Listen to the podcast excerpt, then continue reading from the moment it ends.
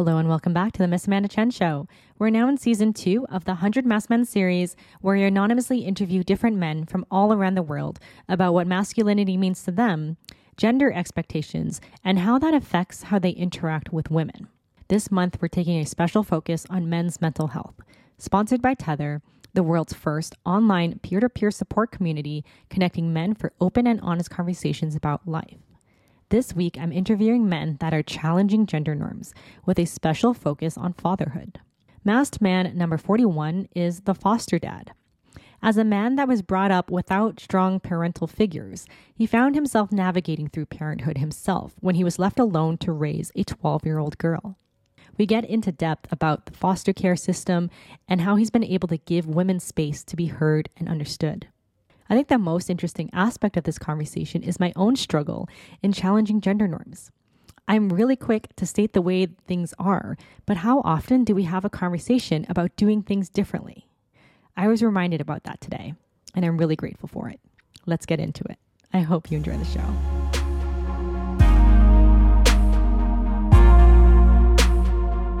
Well, I grew up as the youngest in the family of three Mm. children, two older sisters my parents were divorced when I was six. So, um, yeah, one of my sisters basically, as she started to realize what the family dynamic was, just would run away as often as she could. That was the oldest. And then the middle child, uh, my other sister, she was the one who basically became my little guardian angel, my tutorer, my best friend, and my confidant. And we would basically just share all of our life struggles together. We saw each other go through everything and we would experience most of the same things because we we stuck it out together. My dad unfortunately was the only breadwinner in my family. So he would work 12 to 16 hours a day, uh, which meant no one really knew what was going on when we were with my mom and my mom was the neglectful and abusive parent. So it just uh, made for an interesting childhood dynamic. Okay, that's interesting to be basically spending your entire childhood with another sibling. What was your concept of, I guess, being a kid versus being an adult? That was that confusing for you at that time since you're growing up and you don't know the difference really? Oh, definitely. I mean, when you're a kid, you assume that adults have like this God mode where they know everything. Uh, you assume that they can do whatever they want. They have unlimited resources and that they know exactly what you're feeling and experiencing at all times, which isn't the case. So, um, you know, fast forward into the future when I'm a foster parent, all of a sudden I realize, oh my God, my parents, they were just people. Isn't that crazy? They're just kids that got old. It's it's strange. Yeah, like we just have no idea what we're doing ever. And it's funny how we No. kind of place that concept of other people knowing their shit before we did. And then you realize later on it's everyone's on the same page. Exactly. So, how did you get into becoming a foster parent? What was that process and what were you doing before? And how has that shaped your relationships afterward? Well, um, before foster parenting, I was engaged and I had a semi successful acting career. And when I wasn't doing that, I was working in very small, like odd jobs. I worked at Home Depot as a flooring and window treatment specialist. And I worked for Papa John's Pizza as a delivery guy. But to be a uh, foster parent, you need a certain level of income. So when the opportunity came, or rather when the need became president, I, I knew I had to have higher income. So I applied for a job in surgical logistics, which I had very little experience in, but I had a great employment track record. They gave me a shot. So I started a new job like a week before becoming a foster parent. that was how I, I made the criteria. That's crazy. So, uh, how did that opportunity come to you? Because you're saying that that foster parenting was an opportunity for you. Well, that is a loaded question. I think it started because I was very active in my community. Like I taught acting workshops to kids and I taught martial arts classes to my old high school. and I was just I was a very active member of my community, and so I knew all of the children. Like I work on my own cars, so some of the kids would watch me, and I would teach them what I'm doing. You know, uh, I always enjoyed the concept of teaching younger people what you're doing, so that they're more equipped for the future and have more options as far as what they do for a living or what they think they can do for a living. And one day, the police called me and they said, "Hi, Mister, my name," and um, they said we have a, a weird uh, call. Don't worry, you know, you're not in trouble. Nothing bad has happened to you or anyone in your family, but we have a 12 year old girl here, and her parents were found face down, drugged out in the lobby of their apartment building with the young lady crying and the neighbors called us in and there's no next of kin uh, there's nobody in the immediate family that we can reach out to and this kid uh, a couple of her friends and the neighbors all know you because you dropped the kid off to school and the parents forgot to pick him up a couple times and you know because i i had a niece the same age in that kid's school so they asked if uh well this is how he phrased it he said we're not really sure what to do with her. She's probably going to go into foster care or adoption. Do you want her? Wow.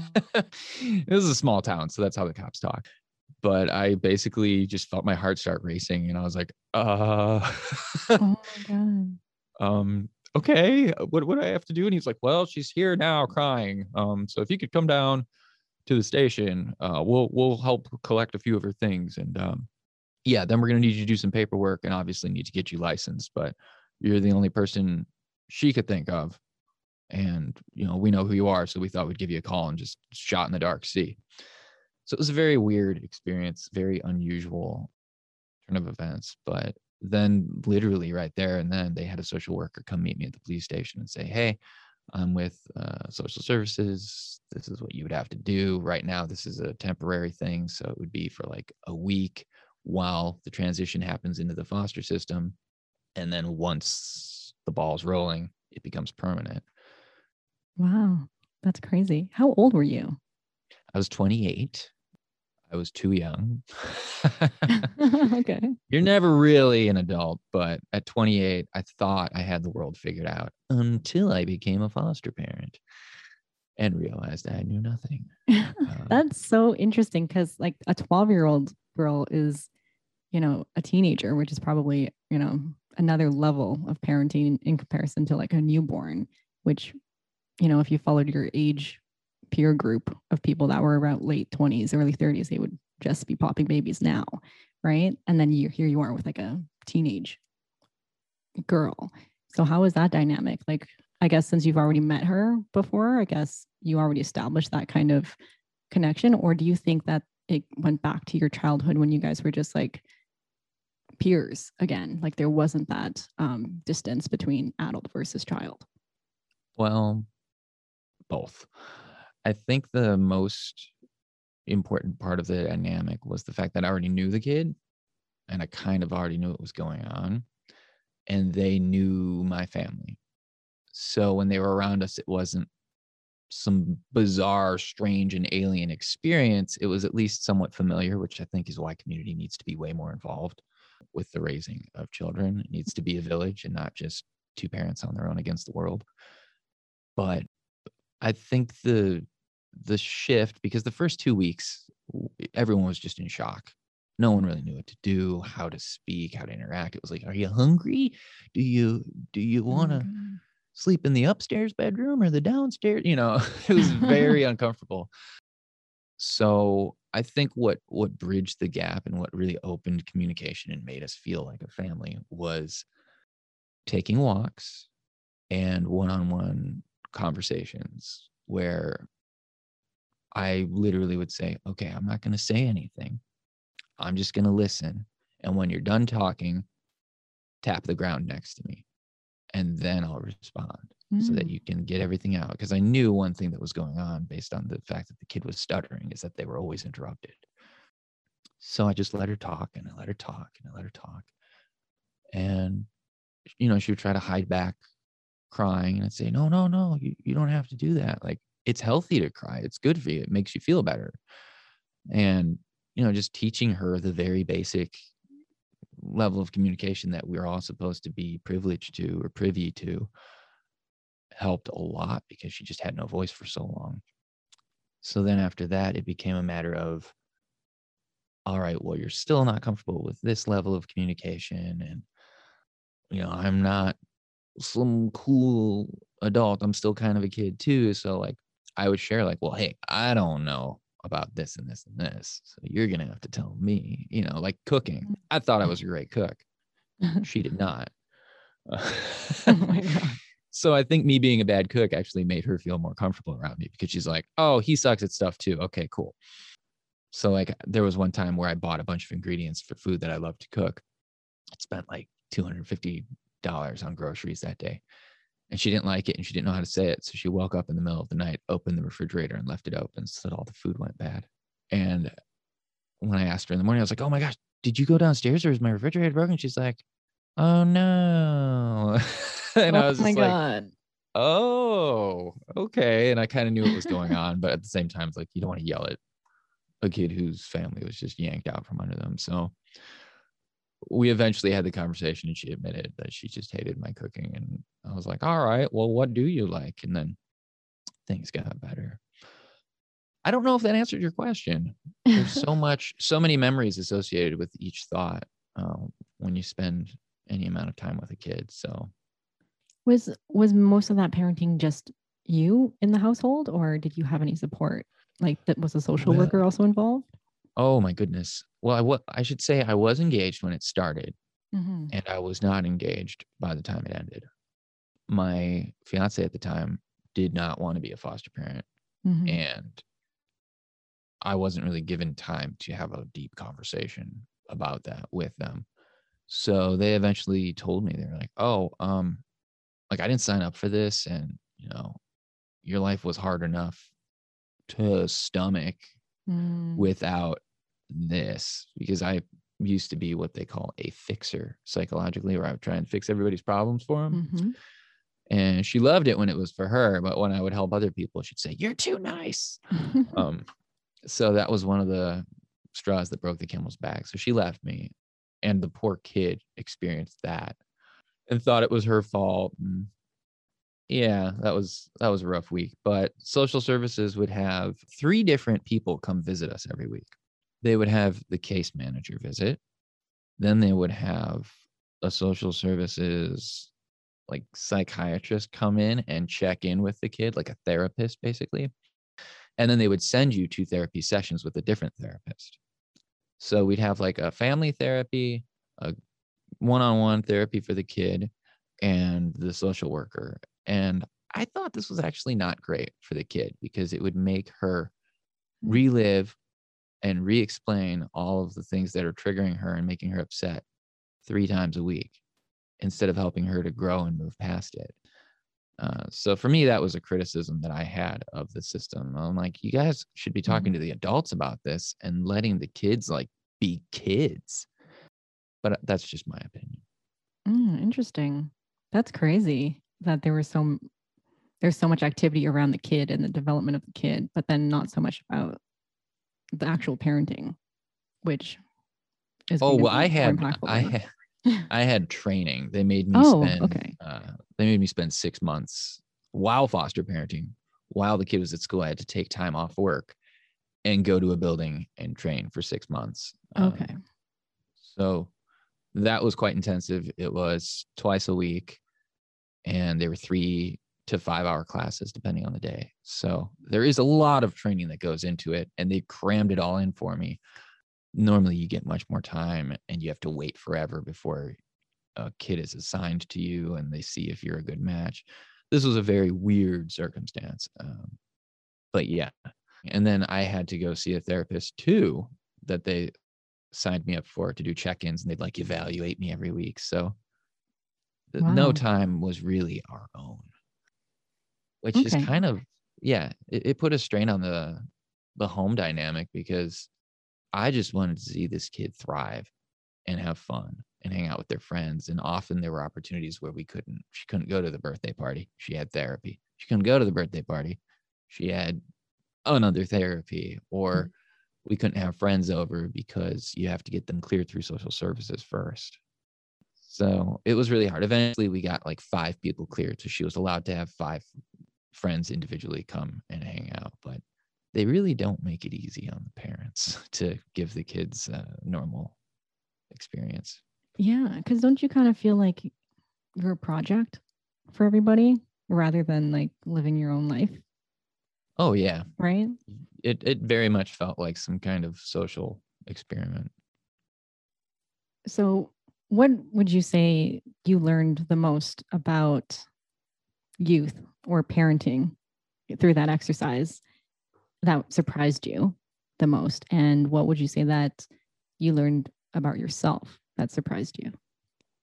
Well, I would say something I didn't expect to learn was just how strong children are.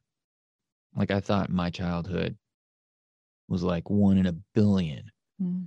Where most people had this great normal upbringing and their parents were really supportive and talked to them and valued their opinion. And then I had this kid come into my life who had a very similar set of experiences to my own.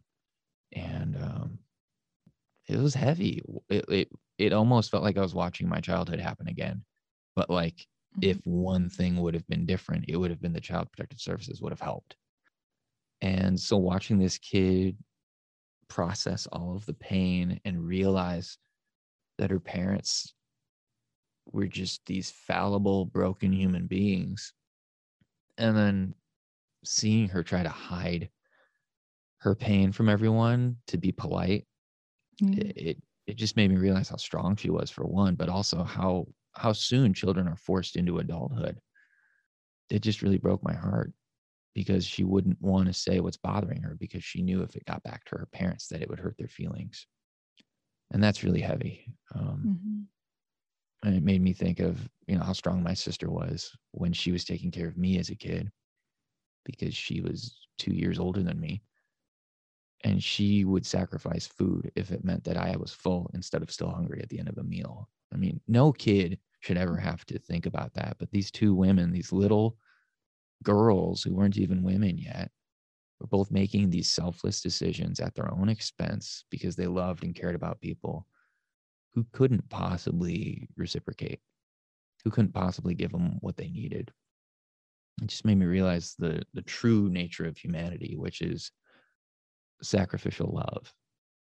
And I don't think people talk about that enough anymore, but it's in all of us. That's the true love that we all seek is that self sacrificial love, that love that says, you matter more to me than I do. And here I was seeing it in this kid who was being bounced around and couldn't even see her parents because they had make, made so many huge mistakes. And she still wanted to spare their feelings in case word got back to them.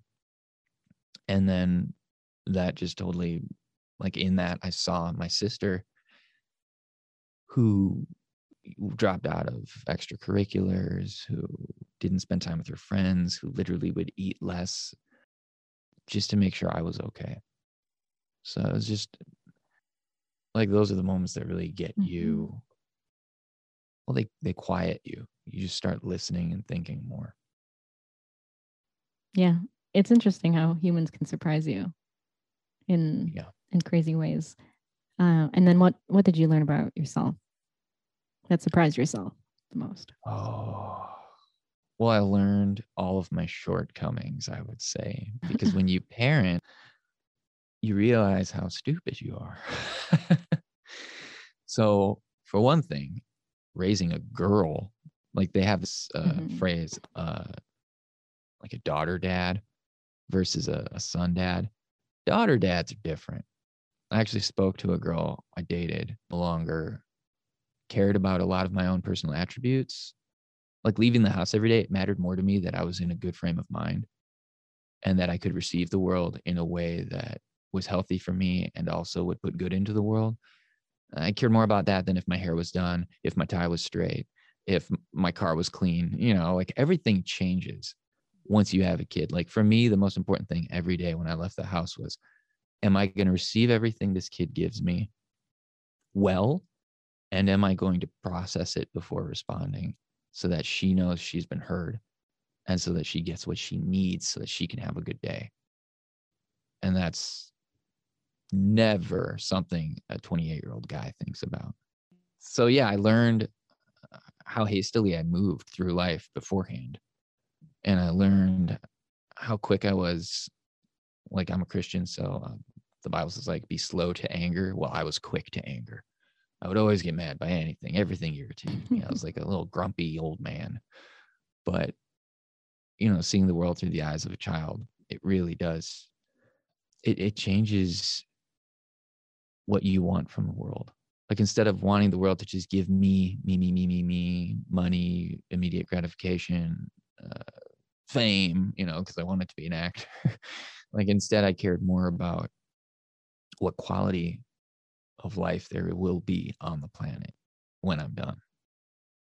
Like what what is life? What is social interaction going to be? How are people going to treat one another?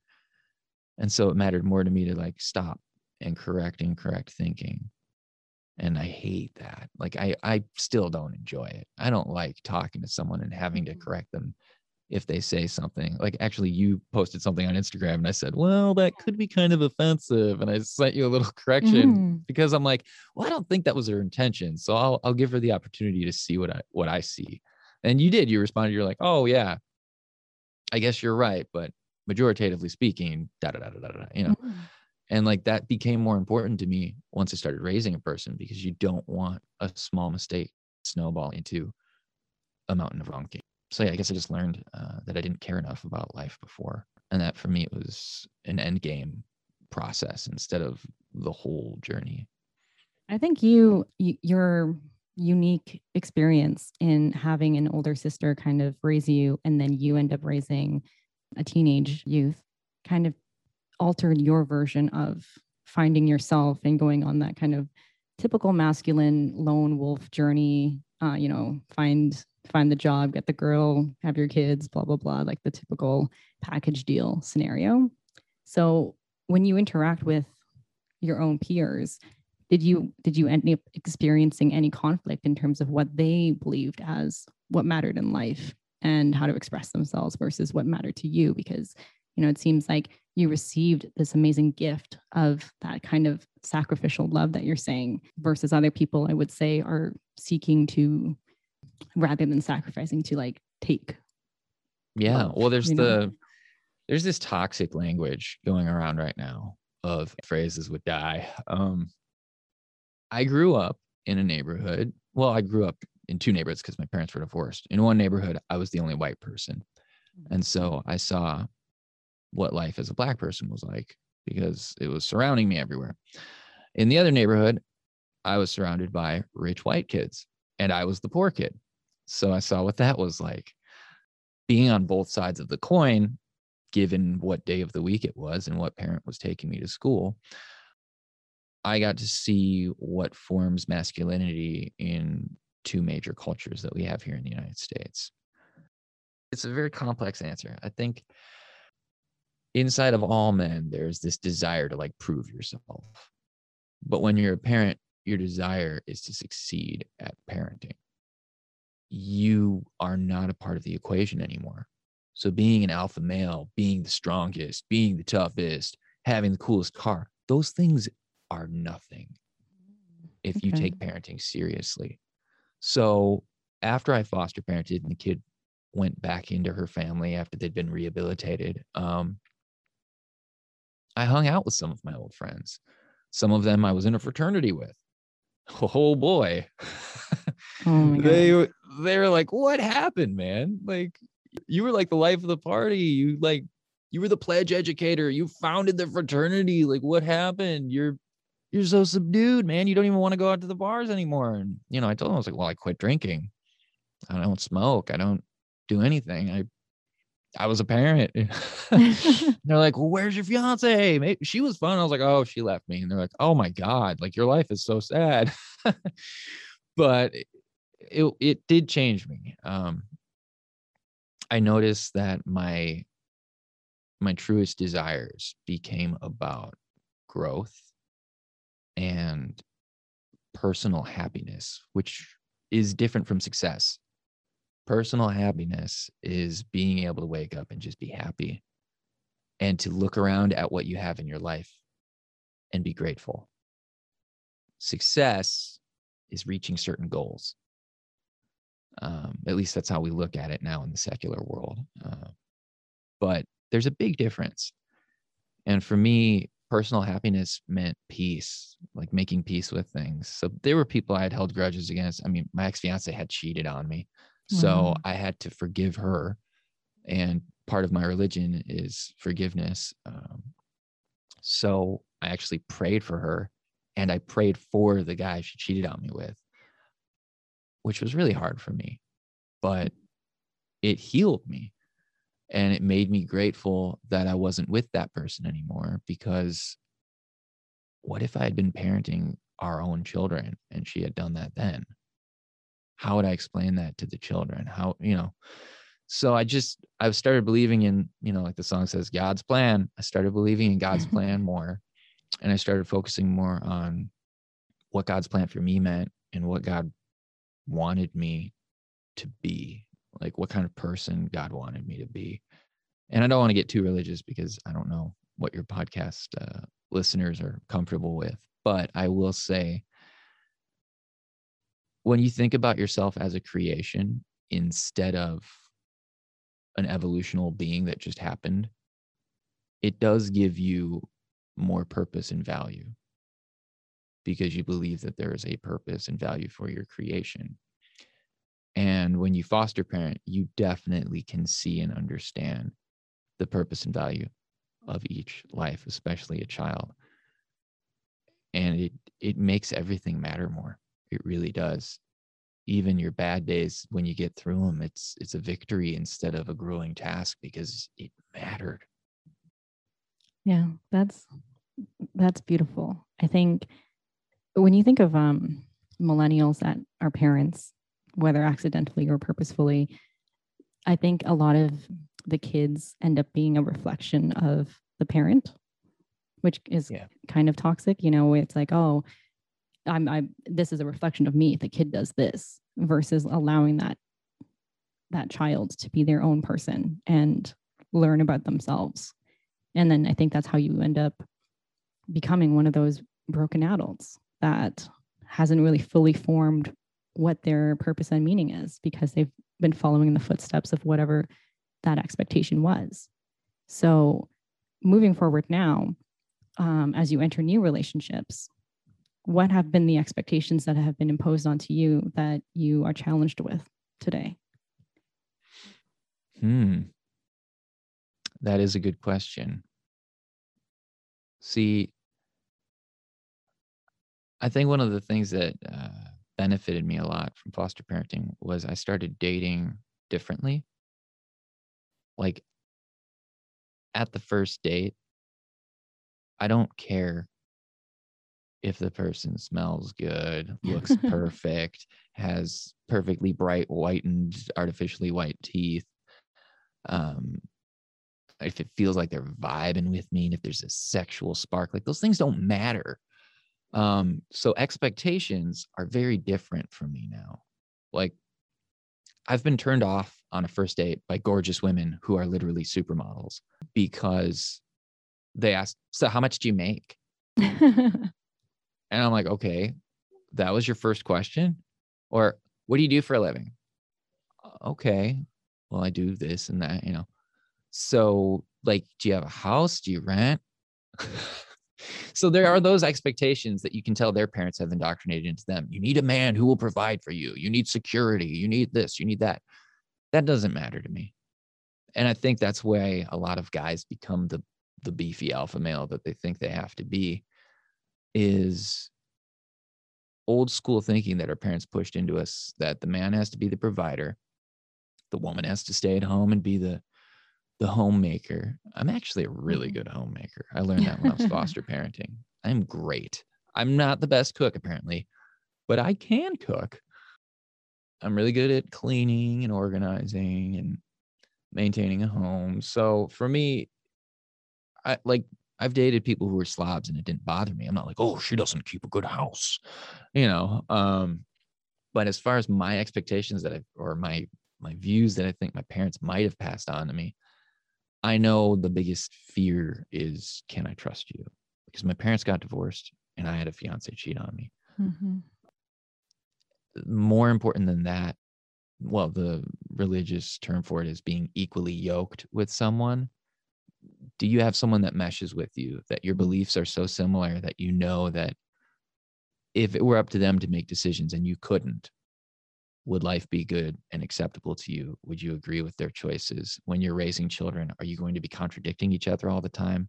Or are you going to be a united front? Those things became really important to me. How did you gain trust or understand trust differently? Well, that that feeds into it. So how I go about my dates when I go on a date with a girl is I say, all right, well, let's let's have a non-date first let's just hang out and see if we vibe at all. Like I don't want it to be an interview. I'm sick of the interview, you know? So let's just hang out, go do a thing. And after just being casually two people hanging out after we know each other, let's let's see if we would like to pursue dating. And I did that with a few people. And two of them right after the first date were like, "Yeah, I don't know. You're really goofy, but you kind of feel like my brother." Or, "Yeah, I don't know." Yes and no and it was good because I felt the same way. I was like, yeah, this this was really fun, but I'd rather just keep doing this and and not try to date you. And one of those people is still my friend. It's been four years now. So I like to do that. And then trust in that comes from the lack of pressure. When there is no pressure to be perfect because you're just hanging out with someone, you see who they are. And then if you say, Hey, I see who you are, I value this, this, this, this, and this about you. I think you're, you know, beautiful. I love your smile, you know, whatever other things the romance language tells us we're supposed to tell a person. Um, you tell them affirmations of why you like instead of making them audition for it. That gives you trust. That gives them trust because you're saying, I see you. And when someone sees you, you've been heard. I think being heard is the most important thing when you trust someone because there's no agenda, they're listening. When someone immediately, as soon as you stop talking, already has something to say that only kind of correlates to what you're saying, they're not really listening. They're they're planning their show, their presentation. They usually have an ends like an end goal. But if someone's really engaging with you in conversation, after you speak, they might just sit there and smile for a minute or two and go, hmm, oh no, that was really good. I'm just taking that in. Like I had, I went on a date with one girl and she said, I need to let that resonate. and she just sat back and took a couple sips and like chuckled to herself. And I was like, she's listening. This is great. So I think that's where trust really comes from is good communication.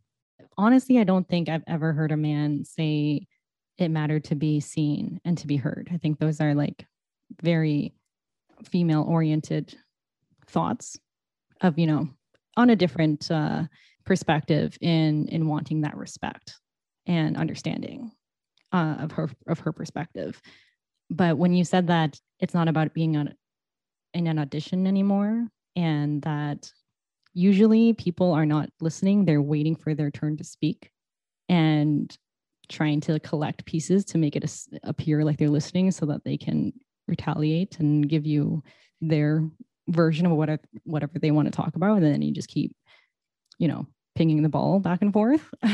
So i think it's really interesting that you said the audition part because with the whole theme of of this podcast about putting on a mask and presenting yourself in a certain way do you believe that that's something that you do like put on a, a that you're performative in some way do you think that you used to be like that and you're not like that anymore how does that resonate with you in terms of how you view society and how people portray themselves authentically or not in your life? Oh man. This totally reminds me of the Jim Carrey movie The Mask because he's watching an interview and this person says, We all wear masks. And then he makes fun mm-hmm. of it and mm-hmm. puts the mask on. but um, I definitely used to wear a lot of masks, especially when I was younger, because um, my family had a very unhappy, horrible divorce where my sister literally had to sacrifice food for me to make sure I could eat. So yeah, we were we were told, you know, keep up appearances. Keep up appearances, keep up appearances, keep up appearances. That was my childhood. It wasn't ask for help if you need it. If you see something, say something. That was the, the culture of my generation. We were told, keep up appearances, keep your dirty laundry at home. Don't let people see your dirty laundry. Don't let people know the skeletons in your family's closet. And so I was literally trained by my parents to lie and to live in a, a false state of being. So, you know, I mean, for one thing, just growing up and having my own life, my own independence, taking responsibility for every aspect of my reality now and not playing the victim game and saying, well, I had bad parents who couldn't provide for me. And, and because of that, nothing I do is my fault. You know, a lot of people do that. Mm-hmm. And that's a mm-hmm. mask too. That's the mask of claiming you're not responsible for who you are. You know, it's, it's, yeah, it's pushing the blame. So for me, my mask was a two layered mask. One mask was the facade that everything was okay and that I was just a happy, fun loving, charismatic guy. And I had to peel that away and realize that I was in a lot of pain and deal with it. But then the other mask was this weird web of lies that I got used to weaving. Like if you lie to cover things up long enough, you get in the habit of lying. And it's it's toxic, it's poisonous. I remember literally sitting with a friend one day when I was in high school and just looking at him and saying, dude, I'm so full of shit. And he looked at me and said, What do you mean, man? Like, what? And I said, My parents are horrible. My dad's good, but he works too much. So I don't have any time with him. And my mom, blah, blah, blah, blah. And I went through and I said, My sister's going through this. She's addicted to drugs. And, you know, she got pregnant. And now we don't know what we're going to do. And blah, blah, blah. I just, I like started listing all these truths. And my friend looked at me and he was like, Is, is wait, is this a monologue? Is this like for a play you're working on? Wow. And I was like, no, that's me. That's my actual life. I'm fucking miserable. And it was like the saddest and most uh, gratifying moment of my teen years because I was just so sick of it.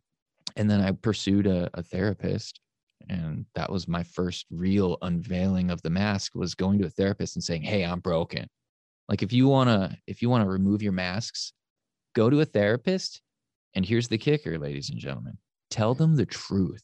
People mm-hmm. lie to their therapists. Yeah. They lie to themselves. But yeah, I, I know people who have gone to therapy and come out worse. They've come out more narcissistic because they, they never told the full truth. So that was that was probably a huge turning point for me. That's crazy. It's funny how you say like, you know, there was you were tired of of lying and you know, you just got used to to lying. It turned into just an easy habit for you. But at the same time, there's a lot of upkeep and maintenance in keeping that lie going. Oh, it's exhausting. Right. And I think that's the the tiring part. How was that experience of you sharing your story finally to another male peer? And what would you say are the main challenges of male vulnerability? Well, I think it depends on the setting because there are again, you know, those people who believe in alpha male, beta males. And then there are other people who believe in grace, healing, and growth. So when I talked to the kid at school and told him everything, he wasn't my friend anymore. That was the last time he ever spoke to me. Wow. And I can understand that because we were teenagers and that was pretty heavy and I just dumped it on him. So, you know, no hard feelings, but that was a bit much for him when I shared that same stuff with an adult in church, you know, who was like a mentor type person, he prayed with me and he said, All right, well, you know that that's not who you are. That's who you were. And you can choose if you become that person again or if you grow into someone better. And that really resonated in me. That spoke to me on so many levels because every day we choose who we are. And I mean, that's one of the reasons I think cancel culture is terrible is because people grow. That's what we do. Mm-hmm. Instead of canceling someone, if, if you give them the opportunity to grow and you do so in a loving way, why wouldn't they? Who doesn't want to be better? So, I mean, it really helped me because the one friend canceled me. He was like, done, yeah. and he left. But this other guy who was more mature, he mentored me. He helped me grow and heal and set my eyes on what was important, which was who do you want to be? Yeah, that's powerful. I think what's what we should really um, note here is that you had to do this a couple of times. You can't just like be open and vulnerable to one person and then everyone's just going to accept you and it's going to be this wave of emotion and everyone's going to be kumbaya and happy about it. You know what I mean? I oh, think, it feels like it. It totally Right? feels like it when it happens. You're like, this is it. Now I'm done. Whew. And then you fall back.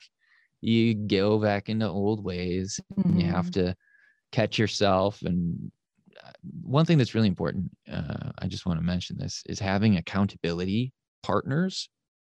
So if you're going through therapy, if you're trying to change, if you're trying to grow and get past uh, unhealthy habits and patterns in your life, you need people that will check in with you, who you will be honest with, and they will hold you accountable and say, "Hey, did you go back and talk to that one girl that you knew was no was no good and she was trouble, or like, are you going to the club and trying to hook up? Like, what are, what are you doing that you shouldn't be doing?"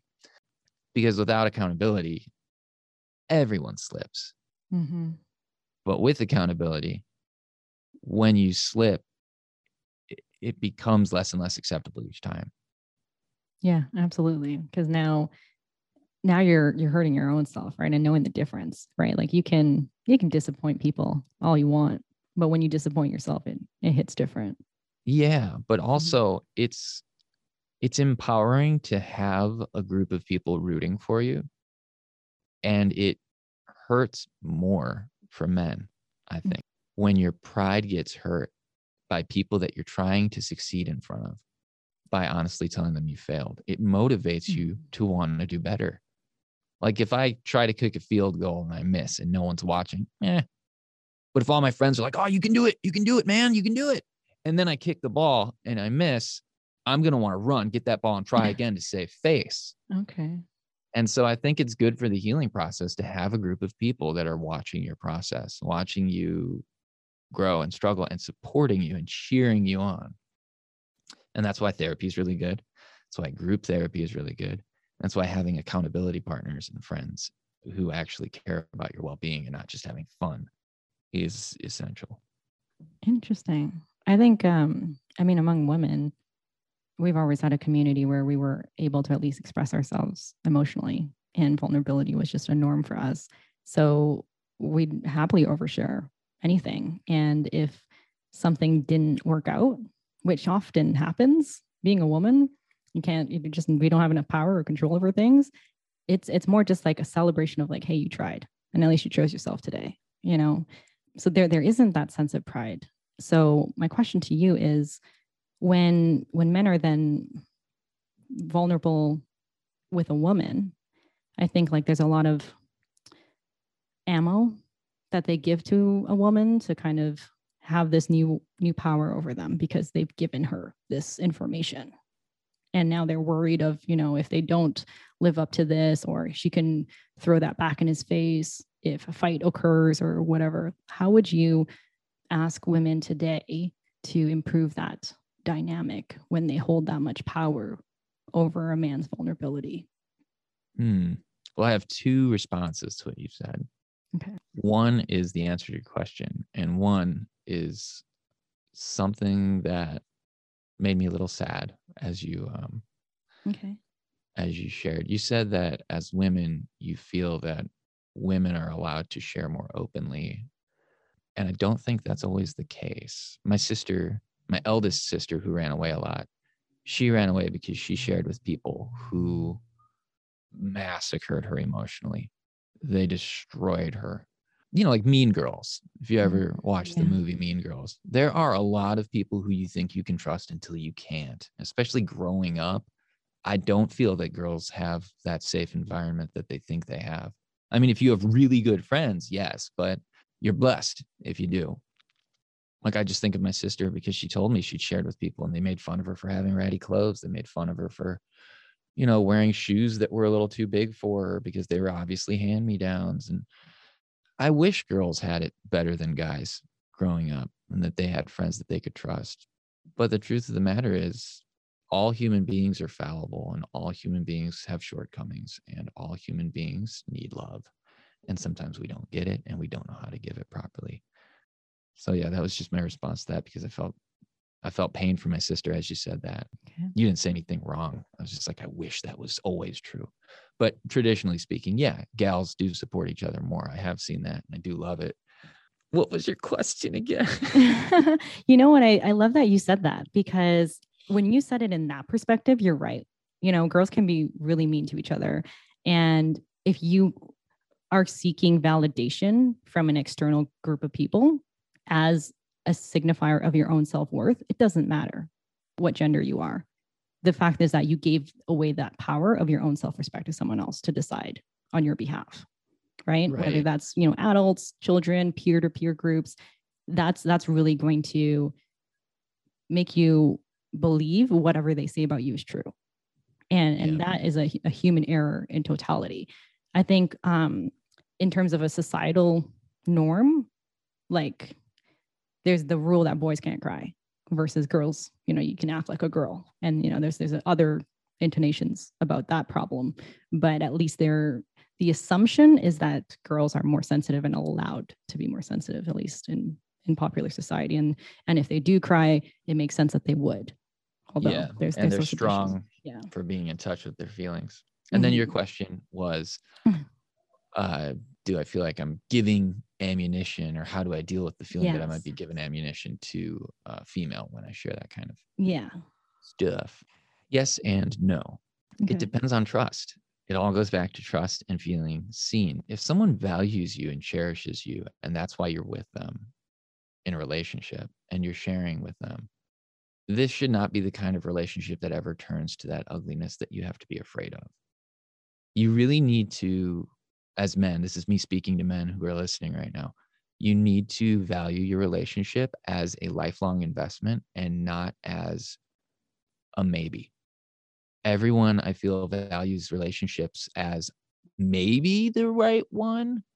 But if you value every relationship as something that no matter what will be a part of your life forever, you're not going to hurt people to the point that they need to retaliate because they're going to know you love them.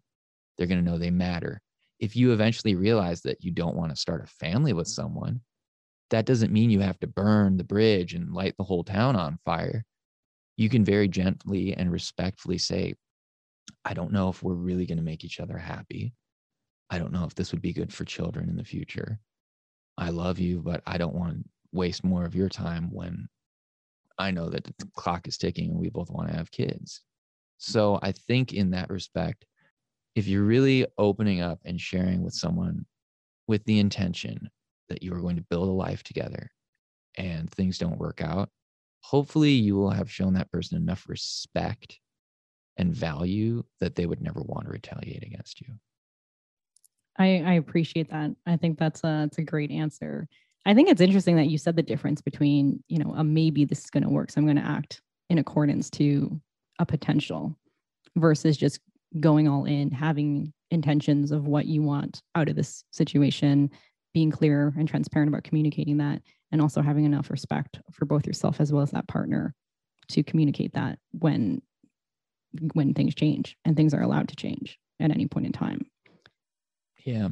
Well, even even if you don't think this person might be the one and you start getting that feeling that maybe they're not the one um, mm-hmm. they still know you and you yeah. still know them so that relationship will exist forever whether it's a relationship that gets strained and you don't talk anymore or it's one that goes on and you become lifelong friends that relationship will always exist now it can be a healthy relationship or it could be an unhealthy relationship it could be romantic or it could be you know, a platonic relationship, but it's going to exist.